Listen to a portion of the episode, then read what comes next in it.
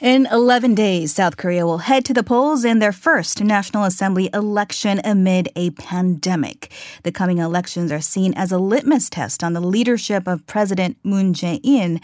How will the public review the administration? To take an in-depth look, we are now joined by Karl Friedhoff, a fellow in public opinion and Asia policy at the Chicago Council on Global Affairs. Thank you so much for joining us, Karl. Uh, thank you for having me. Good to have you. So, just a few weeks ago, South Korea was facing the world's most serious COVID 19 outbreak outside of China, and numerous countries across the globe were restricting the entry of South Korean travelers. The picture has changed uh, quite a bit. Now, the world is seeking the South Korean model to fight against the coronavirus. Now, how do you think the Moon Jae-in administration's response to the outbreak will affect the coming general election? Well, I think there are two things that are going on here. First, it's important to remember that during this time, you know, from basically the last week of February until now, President Moon has seen a pretty sharp increase in his approval rate. So that puts him in a much stronger position, considering that the United Future Party, the Conservative Party, is trying to really make this election about Moon's presidency. Um, so that has kind of closed off one of those routes. Uh, the second part of this is that I think they were going to plan on using his response to the COVID 19 uh, outbreak in Korea as an election tool, but now that is essentially closed off. If you look at his polling numbers, the one thing that people who say they approve of his job performance, the number one reason for that is his response to uh, the disease. Of course, if you look at the reason that people don't like him or don't approve of his job, it's the same reason, but the number is much lower. And, and those two numbers have actually been headed in opposite directions. So because of his response, I think he's really narrowed the options for the, the opposition party and how they're going to campaign against him. Mm. So typically, when we have elections, uh, two of the biggest issues would be economics and security. Um, but given kind of the unprecedented times that we are right now, what do you think will be the major factors that voters have on their minds when they go to the polls on April 15th? So I think it's going to be primarily focused on, on the economic side of this. Uh, we, we've heard a little bit about security. Of course, uh, President Moon has been criticized for how he's dealt with North Korea. But in the run up to this election, North Korea has been relatively quiet. Yes, there have been some missile launches, but because of the coronavirus outbreak, those missile launches haven't really captured the national or the, the international attention. So this is really going to be on, on the economic side.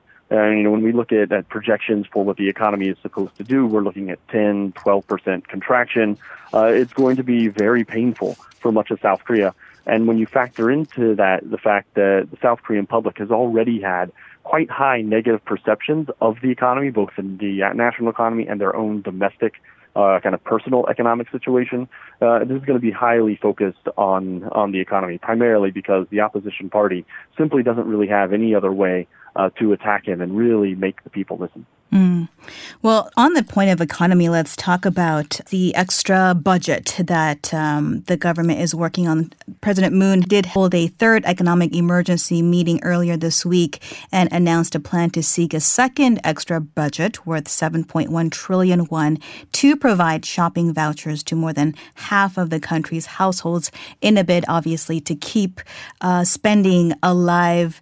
Um, but what do you think the effect of this will be? Could it divide the public even more? I would be a little bit surprised if this is going to turn out to be kind of a divisive issue, especially considering that Hwang Kyo-ahn, the head of the UFP, has essentially called for another round of stimulus, and then in response to that, Cheong Wa Dae has invited him to submit a proposal. So I don't think this is something that in and of itself is going to turn out to be a divisive issue. They may, the, the two parties that is, they may begin to argue about how big it should be and, and who should get what. But the fact that they're going to kind of go back and seek this extra budget, I, I, I don't think should become an issue, and, and especially considering just the, the impact that everyone is expecting this to have, uh, not only on, on the domestic spending, but on the international side. And you see all of these governments throughout Europe, uh, the United States, everyone is lining up really unprecedented uh, spending packages. So the fact that, that Korea is going to line up the second one, I think, is not a surprise and will be relatively highly supported both by the public, both by opposition politicians. But the argument will be who gets what. Mm. So you mentioned that the um, strategy of the main opposition party will probably have to do with economics. How do you think they should position themselves to uh, have an effective or, or desirable outcome given that President Moon Jae-in is enjoying quite high approval ratings uh, at 55%, according to a Gallup poll uh, that was polled at the last week of March. So there's a couple things for them to consider as they go about this. I mean, one of the very first things they're going to have to look at is the very high polarization that has taken place in Korea. When you look at President Moon's approval ratings, you know, he gets something like 85 to 90 percent among supporters of his party, but among members of the opposition, or supporters of the opposition rather, he gets about 5 to 6%. So it's very unlikely that any of those voters that are already supporters of either party are now going to split off suddenly and decide, you know, if they're members of the UFP, suddenly they're going to like Moon Jae-in and vote for him based on coronavirus or, or something. That's not going to happen. So what they're really going to be looking at are the independents. And that, I think, is where they're going to have to, to focus in on. Uh, these independents, when you look at how they break down, not many of them identify as being ideologically progressive, which means they, they tend to lean conservative or moderate. And in that case, they identify more with members uh, or supporters of the opposition conservative party. So I think there's a real chance that, that they'll be able to pull off or peel off rather uh, quite a few of those independents. And when they do that, they're really going to have to look in on these these negative perceptions about the economy, which I, I mentioned previously. You know, those negative perceptions are incredibly high. Uh, Gallup Korea, the poll you just mentioned, uh, they they have a long-standing set of questions that they they run about each month, and they've been doing this for for years and years and years. And throughout the Moon presidency, we've seen attitudes on the economy balance out at, you know, do you think it's good or do you think it's bad over the next year? At the beginning of his term, it was maybe plus four. That is, four percent more people thought it would be good than it would be when it than it would be bad. But now it's at about minus forty. Now that's not a high for his presidency. The high for his presidency is probably minus forty eight, minus fifty, and that was a month or two ago but there are serious doubts about the national economy, and that's going to be on voters' minds. Mm. And I think the other element would be voter turnout. We already are hearing that there will be a interruption for overseas voters given the situation with the COVID nineteen um, and borders being closed. What do you think? Uh, the turnout will look like given the COVID factor as well, and how will that play out for the major parties? So anytime you're you're thinking about turnout, it's almost a given that the older voters are always going to turn out. They have more invested, so to speak. They've been following this longer. It's always the younger voters that you're concerned about turning out. So these older voters, I don't think are going to be really discouraged by any of the coronavirus outbreak because they're more committed, and you would expect them to turn out anyway. And I think that's going to play into the hands of the opposition party.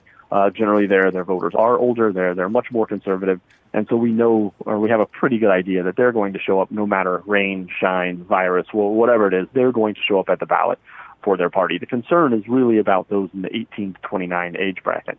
Now, if you break down their support, I, I can't remember the numbers off the top of my head, but younger voters tend to lean progressive. And so if they're not going to turn out, that could seriously hurt the ruling party. The other issue that you brought up was this, uh, some of the, the ballots from overseas.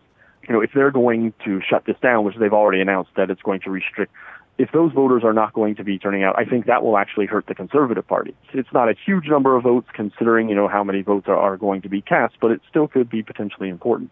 And the reason that that's going to hurt the Conservative Party is I think if you look at the demographics on those voters, a lot of those voters who are voting from overseas are older who have immigrated to other places and, rely on that absentee ballot as a way to vote. And so if it's being shut down, you know, it's going to lock a lot of them out of the ballot box. Thank you for your insights and analysis, Karl.